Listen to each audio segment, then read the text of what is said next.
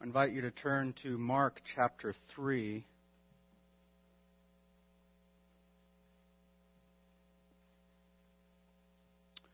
We're going to finish this chapter today. Mark chapter 3, verses 31 to 35.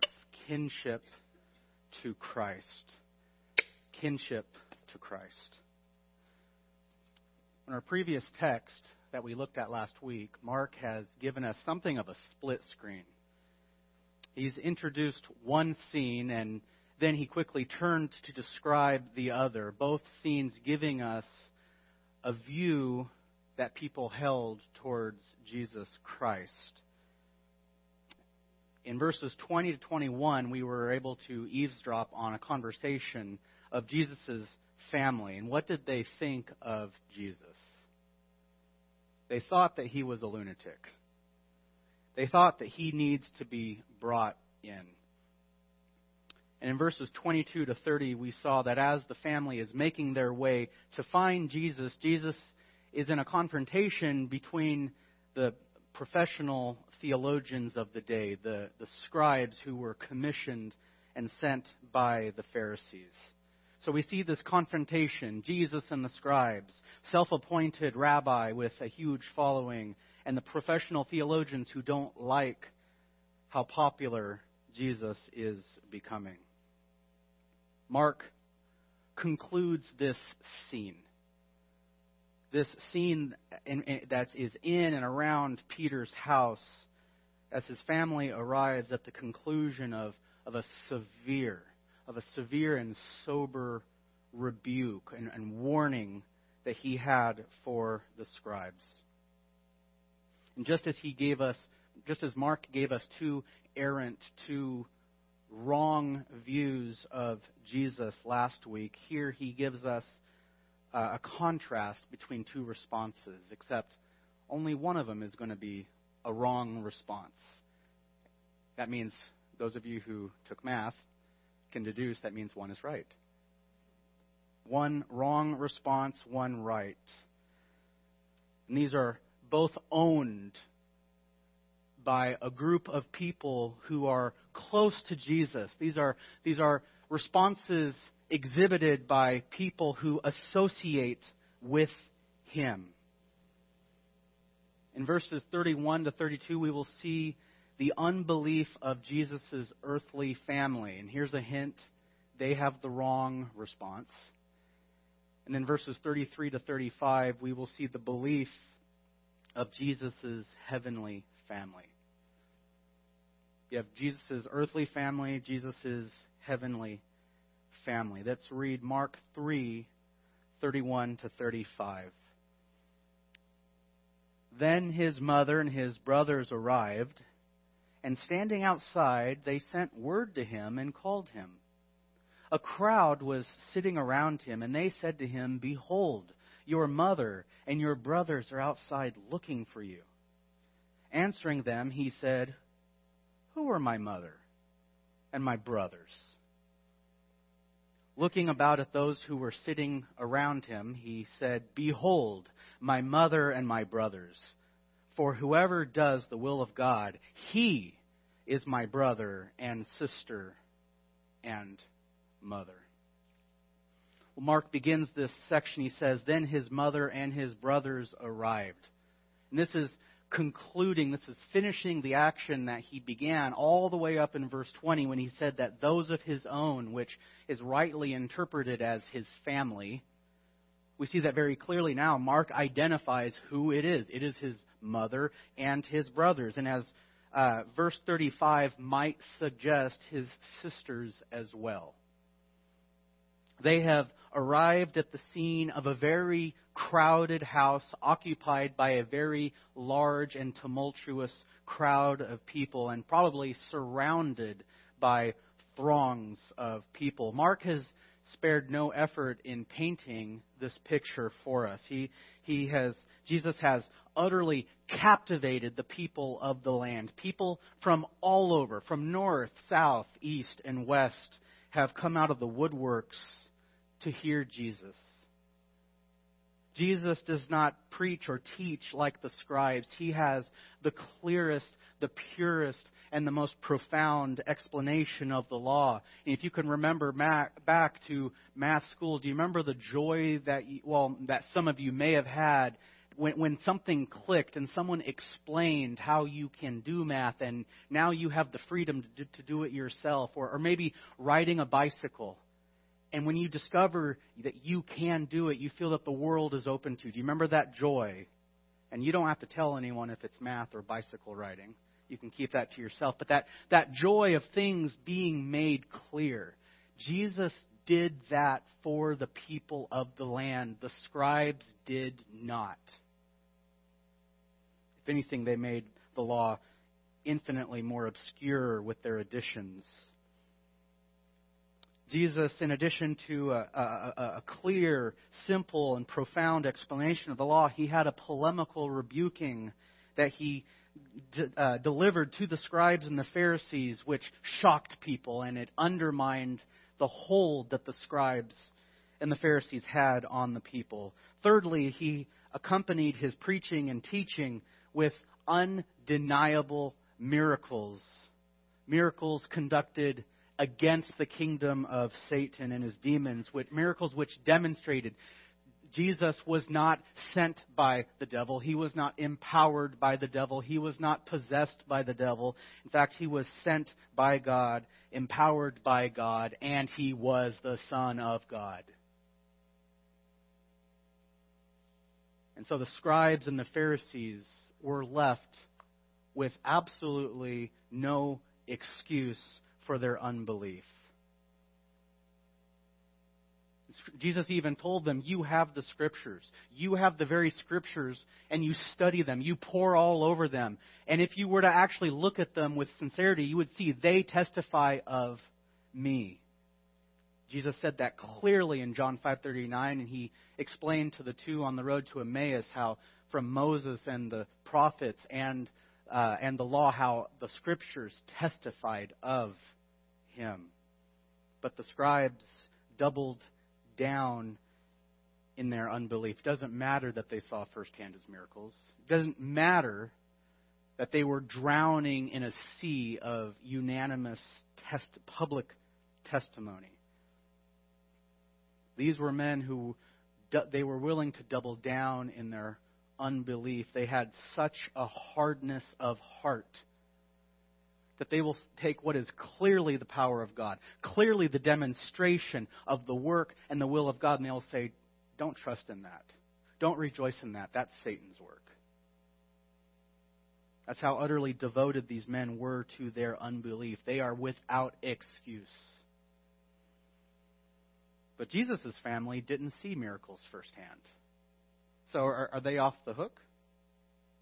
Well, let's think. Why, why did they not see miracles firsthand? For one thing, consider that Jesus didn't grow up as a wonder working prodigy boy. Jesus did not go around uh, making things and, and, and exercising his divine power as a youth. John tells us in John 2:11 that when he turned the water into wine, that this was the first of his signs.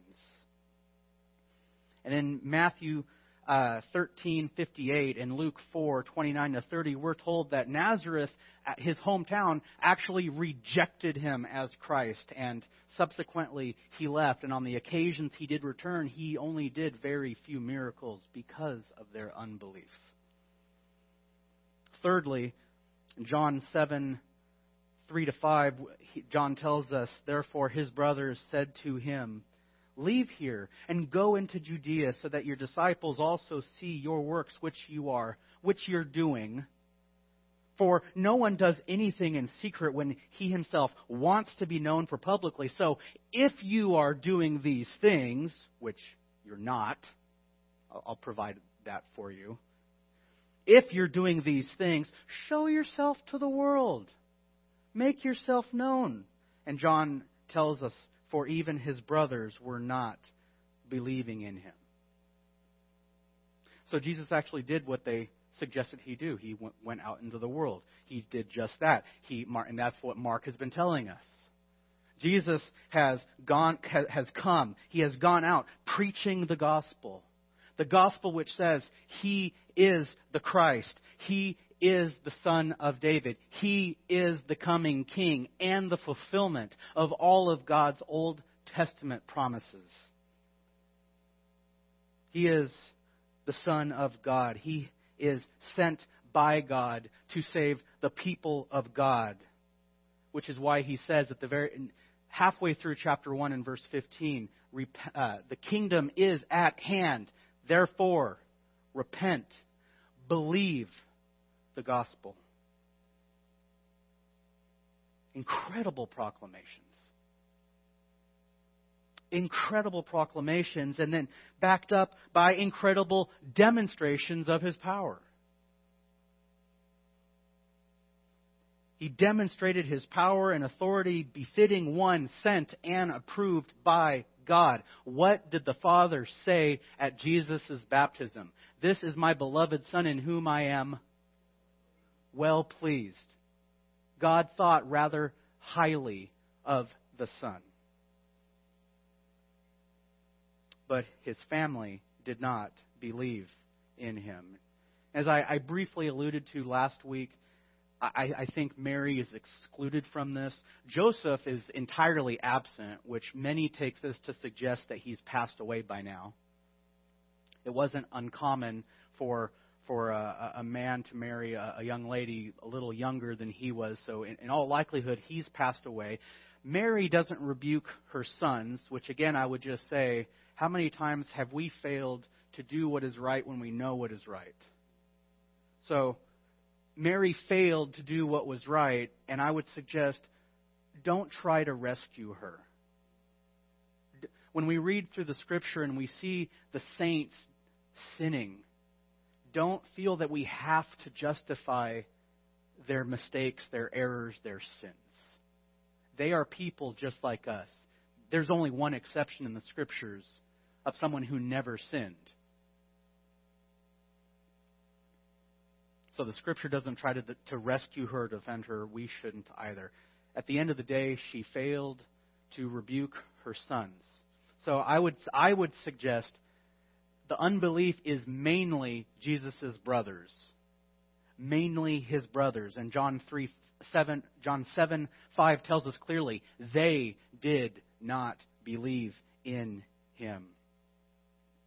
They didn't believe in him and hearing what he's saying, hearing the things he's doing, they think he's a lunatic. Brother mine, if, if, if you watch the BBC, you would, you would hear a phrase, brother mine. Brother mine has lost his marbles. He, Jesus, brother Jesus is, is in way over his head, and he is going to get himself killed unless he stops. He needs to be brought in. He needs to be controlled because control is something that he is lacking right now. And so Mark tells us in verse 21 that his family departs to, to seize Jesus. And by the time by the time they arrive, Jesus has finished his encounter with the scribes. And so they are outside Peter's house, which has experienced a lot of action these days. And as they arrive, they arrive standing outside. They send word to him and they called him. And a crowd was sitting around him. And they said to him, the, the crowd says to him, Behold, your mother and brothers are outside looking for you. Well, that sounds nice. They're looking for Jesus. They're seeking Jesus. That's good. But why are they seeking Jesus? They, they want to get close to Jesus. Well, so does everybody else. But they don't want to get close to him so that they can sit at his feet or so that they can learn from him. They want to get close to him so they can detain him. They want to seize Jesus, if necessary, by force. But they can't because what is blocking them from getting Jesus? when they arrive on the scene, what, what, what's between them and their target? The people, the crowd. The crowd in and around the house. Now, this isn't the first time in Mark that we have seen a group having a hard time getting close to Jesus while he is teaching. We saw earlier that a, a, there was a paralytic that needed some healing, and his friends they they they had a they they were very uh, uh, uh, they put a lot of effort into trying to get him to Jesus. In fact, you could say their effort went through the roof. Jesus' family doesn't do that. Now, either Peter has just finished rebuilding his roof and he doesn't want to uh, fix it again and puts a the roof is closed sign over the ladder, or Jesus' family more likely figured maybe getting to Jesus isn't the problem because in all likelihood the, the crowd would probably have parted, but then they would have the problem of getting Jesus away from the crowd. And that would have been greatly more difficult. And so the best option, really the only option, is to have Jesus, is to call on Jesus, to send for Jesus, to have him stop his teaching and have Jesus come out to them. So they send a message. They send a message up through the ranks, and shoulders are tapped words are whispered into ears, and the message that his family is here slowly works its way to Jesus at the center of the crowd. And finally, we don't know how long it took. Finally, at the behest of the family, the crowd interrupts Jesus. The great teacher and preacher is interrupted and, and, he stops his teaching and he is informed. The one who, who should be dispensing the information to others is now informed. Your family's here. As verse 32 ends, they are looking for you.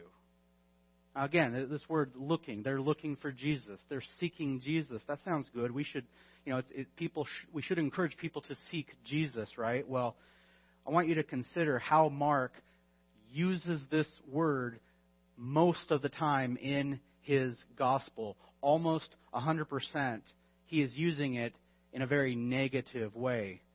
In 8, 11, and 12, the scribes and Pharisees were seeking a sign from Jesus, not, not so they might be saved, but so that they can test him. 11, 18, they were seeking how to destroy him. 12:12. They were seeking to seize him. 14:1.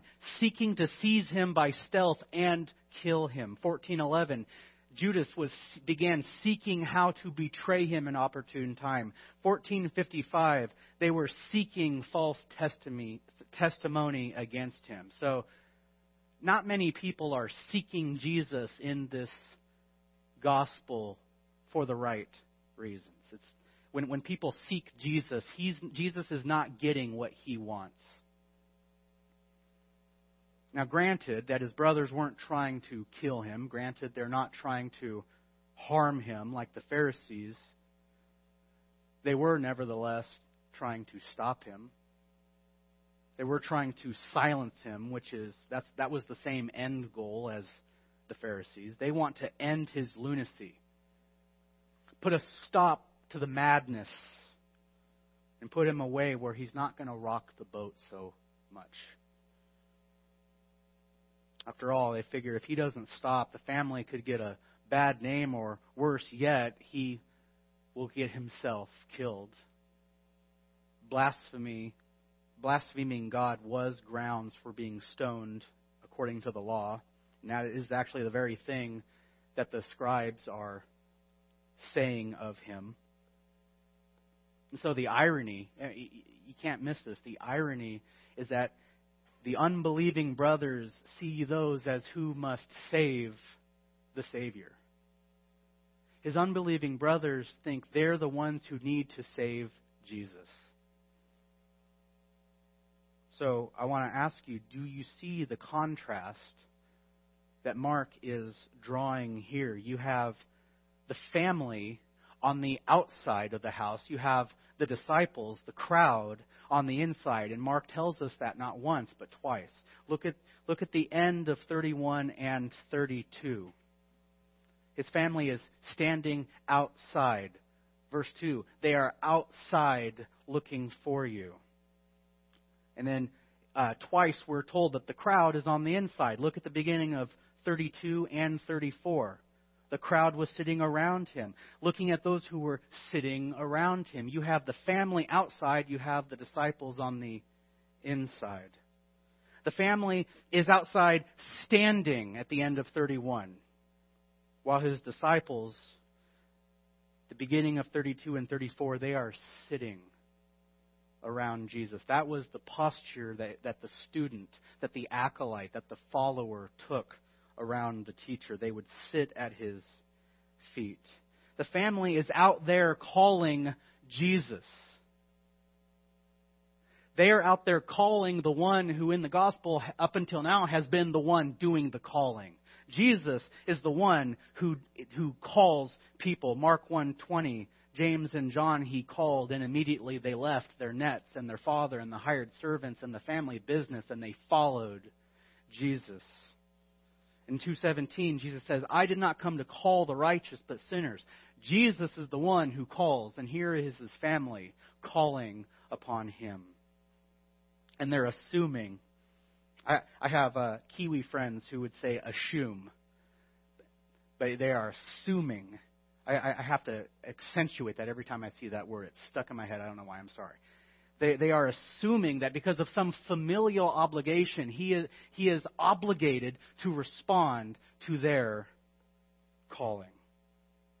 All the while, where's Jesus? He's in there preaching and teaching to those who gladly who willingly are yielding to his calling, responding to his calling, those who have obeyed his calling. Do you see the contrast? And so when, G, when Mark says that Jesus' family is on the outside, he's not just talking about spatial proximity, he's talking about a spiritual proximity. Jesus' family is on the outside in more ways than just one. With this contrast drawn, Jesus takes this rather rude and presumptuous interruption by his earthly family. He, he takes this as an opportunity to teach about his heavenly family, which is the theme of verses 33 to 35. And this is in contrast to the unbelief of his earthly family. This is the belief of his heavenly family. Now, there are many things that Jesus said that left the people utterly astonished, that left them speechless. And he has done just that in verses 22 through 30. He has sternly, he has soberly, he has severely and seriously warned the untouchables. He has warned the scribes who, who re, they're in the same camp as the Pharisees. They represent the Pharisees. He has warned and rebuked the scribes that they, those were, who were in a position to accuse others of blaspheming God, he's accusing them of doing the very thing. He is accusing the untouchables for committing the, the, the, the worst crime in Israel, blaspheming God. And so tensions, tensions are already high. Tensions are already high as this conflict between Team Jesus and Team Pharisees is rapidly escalating, far more quickly than in Matthew or Luke or John. We're in chapter 3, and, and the dukes the Dukes are already up. And so you, you have to picture, you have to imagine what is the crowd thinking? What are they, what are they saying as, as news spreads, not just, not just in a beeline to Jesus, but after this guy tells this guy, who's this guy going to tell next? These guys. Hey, did you, did you hear Jesus' family's here? Jesus' family is here. Oh, oh, they don't look happy. They don't, oh, I mean, well, and then this guy over here says, hey, well, would you be happy if your brother just told off the scribes? And then this guy over here says, oh, they're, oh, they're probably going to take him back home. And then this, then the family in the back said, I haven't been healed yet. I have a child who still needs to be touched by Jesus. And then this guy over here says, Jesus wasn't done talking about this yet. You, you can just imagine the pent up energy and tension just wants to just explode. And Jesus, the master teacher, uses this interruption as an incredible opportunity to teach. And that's one of the things I love about Jesus. Jesus never missed opportunities to, to draw illustrations and, uh, and analogies from everyday life. He, he loved to use parables, and he uses the arrival of his, of his own family, the, the arrival of those related to him by flesh and blood to teach about those who are related to him by faith and spirit. Verse 33, he says, answering them, he said, Who are my mother and my brothers? Now, did he ask this rhetorically? Probably. I mean, the answer seems obvious. Go, go back to math class just a second. You, you remember ever being asked a question and, and giving an answer with absolutely zero confidence? What, what, what's the answer to this equation? Seven? You, I can just imagine people like, are we supposed to answer? I mean, aren't isn't isn't that your family? Those folks right there, that they're or someone else? Am I missing something? I, I, would have loved to have seen the faces on the crowd as they're trying to figure out what did Jesus mean by that. Now, at, at, at first look, at first glance, his response, he seems harsh and insensitive and perhaps even disrespectful to his family. So we have to ask is Jesus shunning his family? No. God's law said that you are to honor your father and mother and you're to love your neighbor as yourself and as and Jesus being one who perfectly completely 100% kept the law every day in every action of his life I can tell you everything he ever did to towards his mother was honorable. Everything he ever did every interaction every discussion he had towards his brothers and sisters was loving and just to, just to show you that he loved his mother and honored her, the, one of the last things he said before he died was to tell John to take care of Mary. That was the, one of the last things he did. I, I, perhaps the last instruction he gave was for John to take care of Mary. So Jesus definitely honored his mother and loved his brothers. Now, I don't know how long Jesus let them think or, or postulate what the answer to his question was, and he explains himself, but, but maybe as they're thinking. Before he answers and as they're thinking, he does something very characteristic of himself and what good teachers do. Verse 34 says, looking about at those who were sitting around him. Looking about. This, this word it's very similar to, to the other word looking, it, or it has the idea of seeking, it has the idea of hunting, of looking everywhere. And this is what I do every single day, five minutes after I was supposed to leave for work, and I am looking, I am searching for my keys. I am looking everywhere. And he's, he is looking about. He is looking about as he's teaching it throughout the Gospels. Before, as he's teaching, right when he makes a point, or right before he heals somebody, he looks around. He looks about. Why does he do this? Why do good teachers look about? Because this is how they connect with their students. This is how they connect and they make a bridge with the people that they are trying to instruct and teach. They want to make, Jesus wants to make sure that they are dialed in. He wants to make sure that they are paying attention. I, I had a college professor uh, who, who taught a computer course, and I kid you not, every day he would go from reading the roster to then reading his his um, his teaching manual and the tone that he had with which he read the roster was the same tone and inflection, monotonous inflection in which he would read from the teaching manual. For example, if you enter this command code, then you will get this response. And his, his face is down, never looking up, never engaging with people. That is not the kind of teacher Jesus was. He, he dialed in with his hearers especially his disciples. Because he, what is at stake if they are not dialed in? They may miss the object lesson. They will miss the object lesson if they are not paying attention. He says, looking about at those sitting around him, he said, Behold, my mother and my brothers. The crowd had said, Behold, your family is here.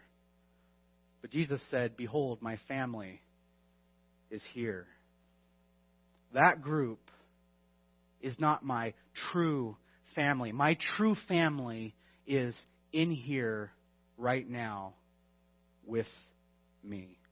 They are in here. Now, who's he talking about? Is he talking about the 12? Is he talking about the crowd of people uh, occupying the house, surrounding the house. Mark merely says that Jesus is looking at those sitting around him as he as he gives this explanation. Matthew 12:49 says he actually he stretches out his hands. He is pointing to his disciples.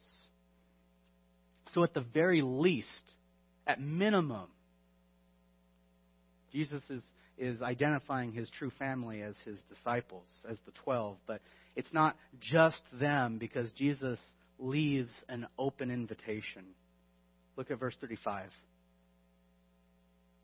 Not just, not just these, but whoever does the will of God. He is my brother and sister and mother. Whoever does the will of God those people constitute my true, more significant, greater family.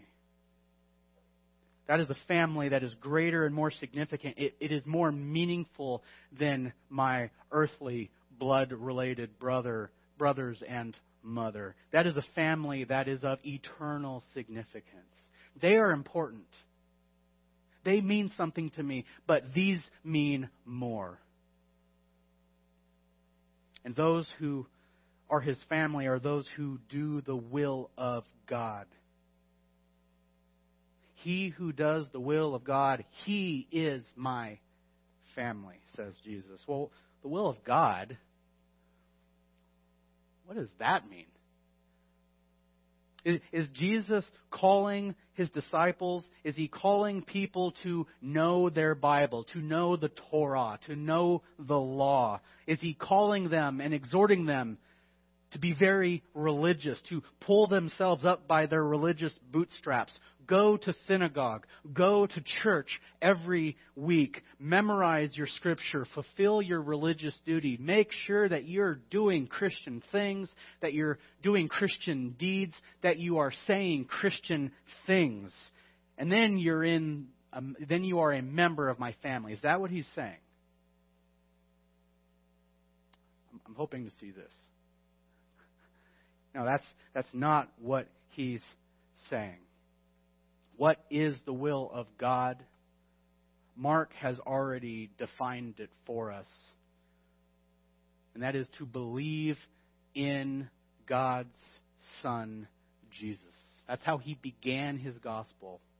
Mark 1 1, the beginning of the gospel of Jesus Christ, the Son of God. Jesus is the Christ. For the, the first uh, uh, uh, title or name given to him. He is the Christ. He is the Son of David. He is the coming King, the fulfillment of Old Testament promises. But also, he is the Son of God. The very eternal Son of God wrapped up in incarnate flesh. He is the Son of God and that has become the Son of man. And as this God man who comes from God, he, he, as Mark has shown us, he has come preaching and teaching the kingdom and the gospel.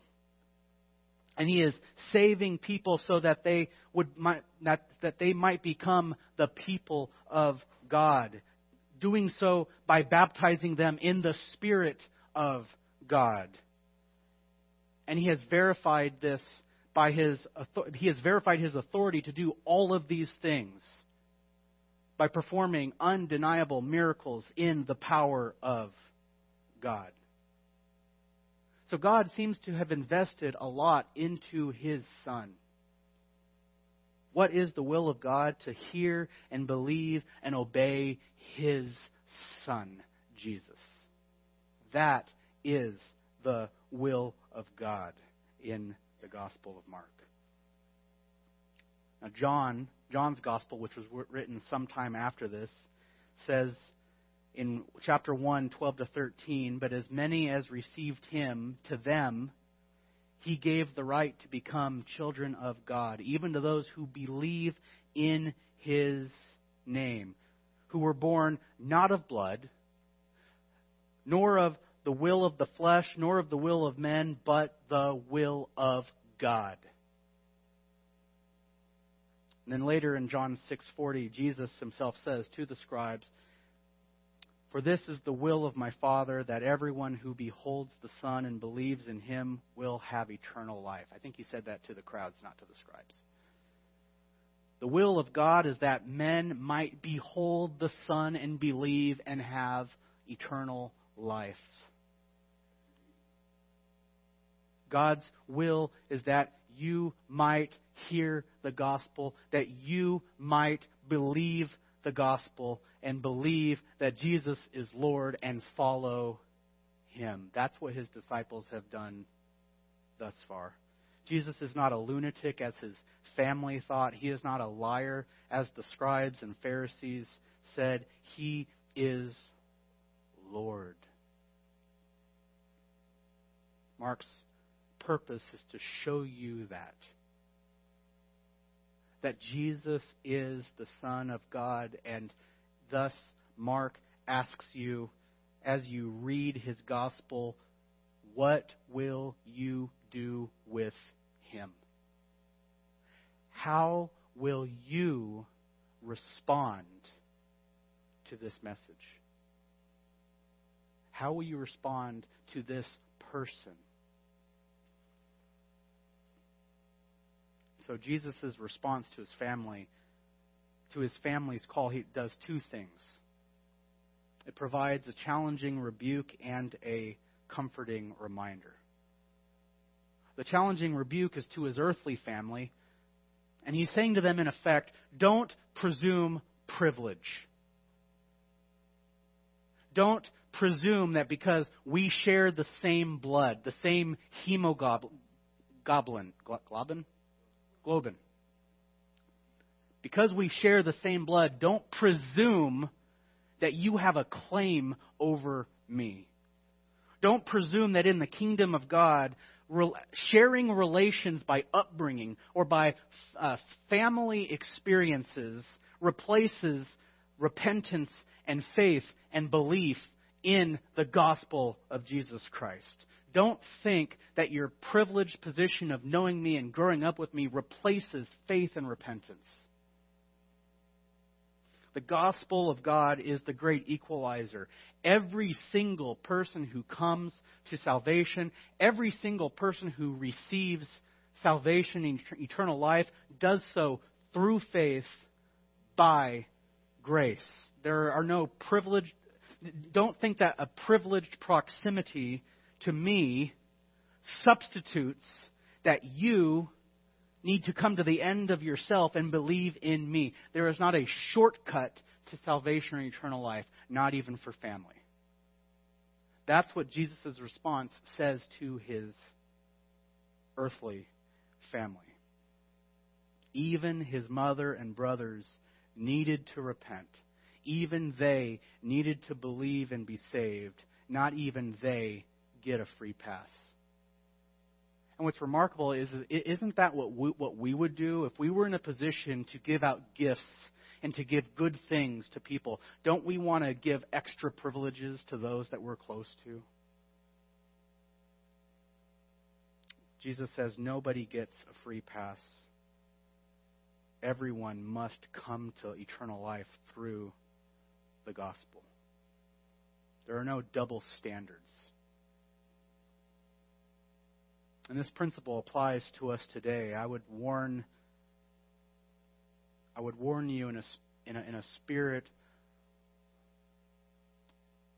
of urgency not to presume that your proximity to Christ through your family, through your church, through your upbringing, through your life experiences, through your friends, through your offerings and tithings, and through professions that you may have made long ago as a, as a child, don't believe that those things, any of them, replace the place of repentance and faith in the gospel. When Jesus says to his family, even you, I, I hope that you can insert yourself into their shoe, into their sandals for just a second. Jesus says, even you need to come to the end of self and believe the gospel and be saved. You must sit at his feet. You must follow him. You must become his disciple. And so it, his words are a challenging rebuke to those who might presume privilege. But his words are also a comforting reminder to his disciples that their relationship to him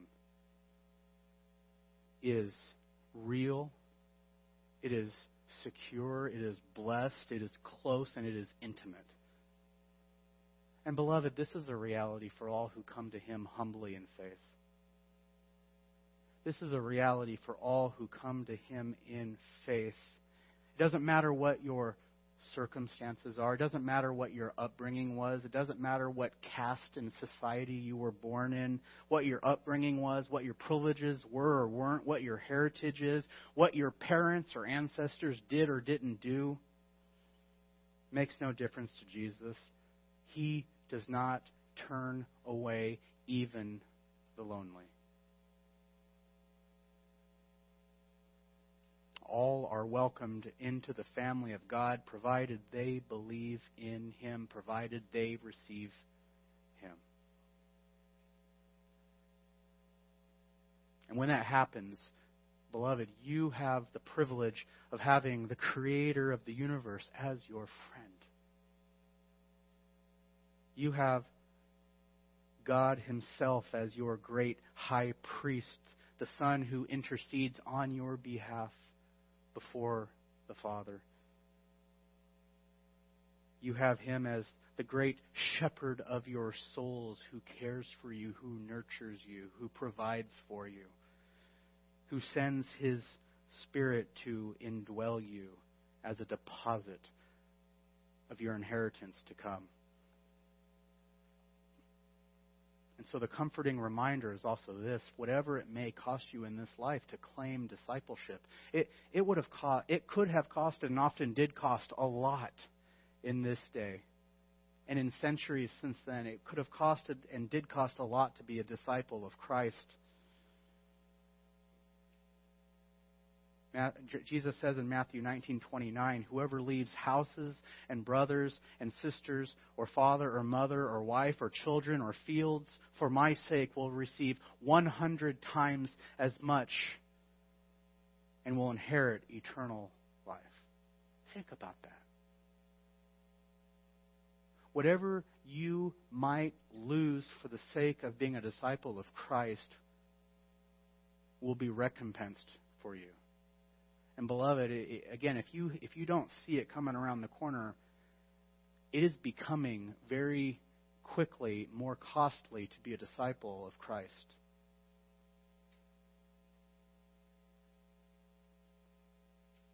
not only do you get God, as if that's not enough, not only do you get God Himself, but you're also brought into a family where you have a innumerable kinship that you will spend the rest of eternity with. And this is why we call each other brothers and sisters. Because in Him we are family. What a blessing it is to be brought into the family of the Lord. Amen. Amen. Let's pray. Hmm. Lord Jesus, thank you for this word today. Thank you for the many times that you are patient with us, that you are loving and kind with us. Lord, please help us to see more of your person and your work in the Gospel of Mark. Help us to fall even more in love with you. You are the, the loveliest person ever to, ever to grace this earth. Help us to see that in this blessed and precious gospel. Thank you for sacrificing yourself and paying the ultimate price, redeeming us so that we might be made your family. Amen.